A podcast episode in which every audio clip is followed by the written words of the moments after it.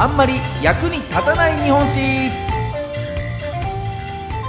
この番組は歴史大好き芸人僕シロップ純平が歴史上の人物や出来事の中で多分テストにも出ない知っていても誰も得しないそんなエピソードをお話しする歴史バラエティ番組です。さあ今週ご紹介するのはこちら。世界に誇る日本の文豪たち。さあまあ、すっかり秋めいてまいりまして、えー、秋の夜長のお供に読書に勤しむなんて方も多いんじゃないかと思います。まあ、今日はですね、読書の秋特別編としまして、日本の偉大な文豪たちをこう3人ご紹介していこうと思います。早速参りましょう。役立たずポイント、1つ目はこちら。経験を作品に生かす男、太宰治。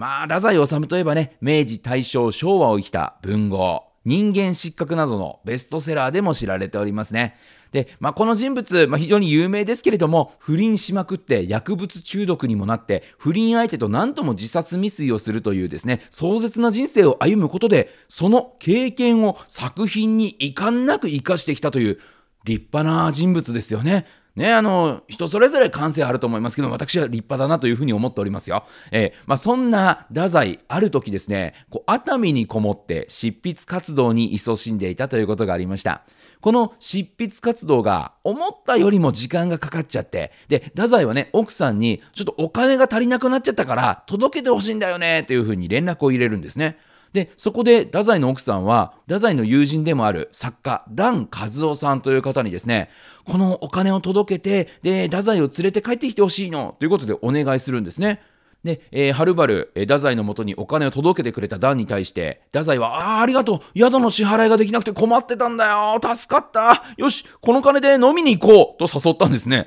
いや、飲みに行ってる場合じゃねえよと。ね、お金足りなくて持ってきてもらったんだから、まず支払いしなさいよって話なんですけれども、でもテンション上がってね、二人で熱海で酒に女にとじゃんじゃんその金を使ってしまいまして、そうして太宰は急に言い出すんですね。ダン、なぜかわからないが、宿代が足りなくなってしまったんだ。そりゃそうだよっていう話なんですけれども。ね、えー、だからちょっと東京に住む作家仲間の菊池寛に、今から俺金借りてくるから、悪いんだけど、ここで待っててっていうふうに言うんですね。で、その言葉を信じて、一人宿に残された段なんですが、待てども待てども、太宰は戻ってこないんですね。だんだん心配になった段、ね、あの、宿の人に無理を言いまして、ま、このままね、あの、僕があの、太宰を迎えに行っちゃうと、ね、そのまま踏み倒して逃げると思うじゃないですか。だからちょっと申し訳ないんですけど、一緒に東京までついてきてもらえませんか？ということで、このダンとですね、この宿の人が一緒になって東京に太宰を迎えに行ったということがありました。で、その時、ね、ようやく見つかった太宰、なんと悠長に師匠である作家、井伏正治と将棋を指していたと言われてるんですね。さすがに置いてけぼりにされたダンからしてみりゃもうたまったもんじゃないですから、ダンは思わず、いや、お前、人を待たせといて何やってんだよというふうに突っ込むんですが、太宰はさすがですね。人を待つ身も辛いけど、待たせる身も辛いものだよ。という非常に哲学的な返しをしたというふうに言われてるんですよね。で、まあこういったね、信頼する友達を置き去りにして自分は用事を足しに行くというこの経験から生まれた説があるのがそう、走れメロスなんですよね。あの、このダン・カズオさん曰く走れメロスはこの経験から生み出されたものじゃないかっていうふうにおっしゃってますけれども、まあ実際太宰はね、全く別のところから発想したんだよっていうふうに言ってるので、まあどうなのかはわかりませんが、非常にね、えー、この走れメロスとよく似たストーリー、ただ一つだけ違うのは、ね、メロスとセリヌンティウスとの間のね、えー、信頼関係とは、このダンと太宰は全く違う信頼関係だったんじゃないかなという気はしますね。さあ、そんな自分の経験を全て作品に生かす男、これが太宰治のすごいところというところで、続いて参りましょう。役立たずポイント、2つ目はこちら。子供たちのために何ができるかを考えた男、宮沢賢治。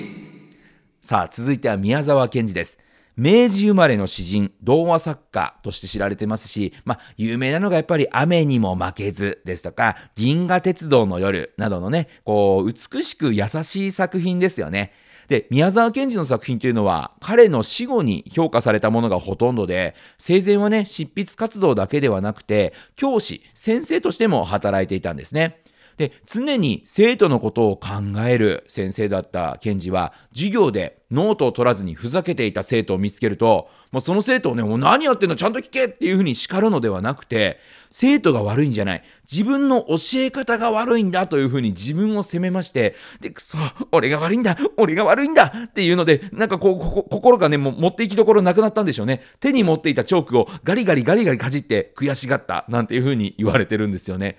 天才ってちょっと危ないところやっぱりあるもんですね。えー、まあ、それほどに、まあ、生徒ですとか世の中の子供たちのことを真剣に考えてた検事なんですけれども、まあ、性欲があってはいい仕事ができないというふうに常々言ってまして、もう友人にもね、もうそういう話をするほどに非常にプラトニックだったと。あの生涯童貞を貫いたというふうにも言われておりますけれども、ただね、人間ですから、性欲というのはどうしても本能的に湧いてくるものなんですよね。それはもう仕方ないこと。なんですが、それを抑えるために検事は、体温が上がると性欲が湧いてしまうんだというふうに言って、冷たい水を頭からかぶったりですとか、どうしても性欲を抑えきれなくなると、もう一晩中畑や山の中を歩き続けたというふうに言われてるんですよね。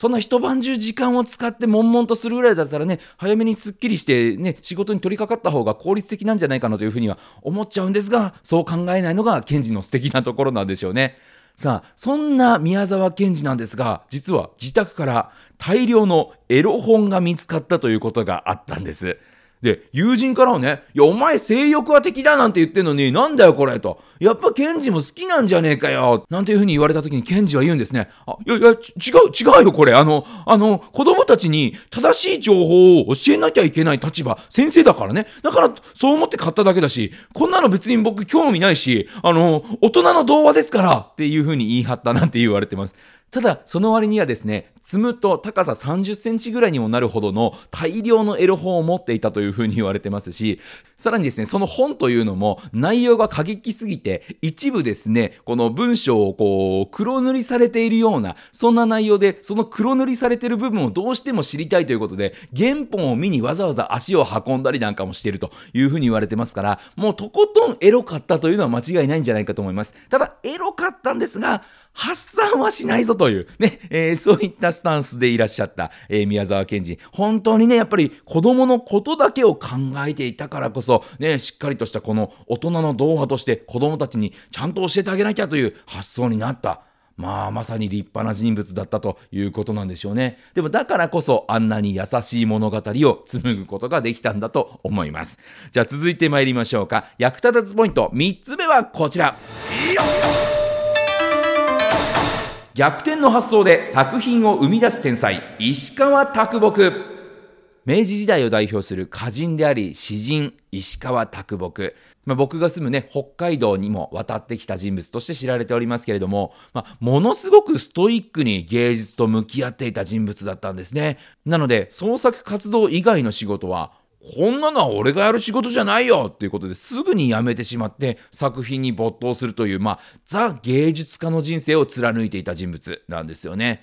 で、まあ、そんな暮らしをしてますから、自分の結婚式でさえ、東京から式が行われる地元盛岡に行く交通費がなかったり、また、地元に戻ると、親の面倒を見なきゃいけなくなって、作品が作れねえじゃねえかって考えて、自分の結婚式をすっぽかしてしまうというほどのストイックぶりなんですよね。ね、あのー奥さん一人で結婚式を挙げたそうですよ。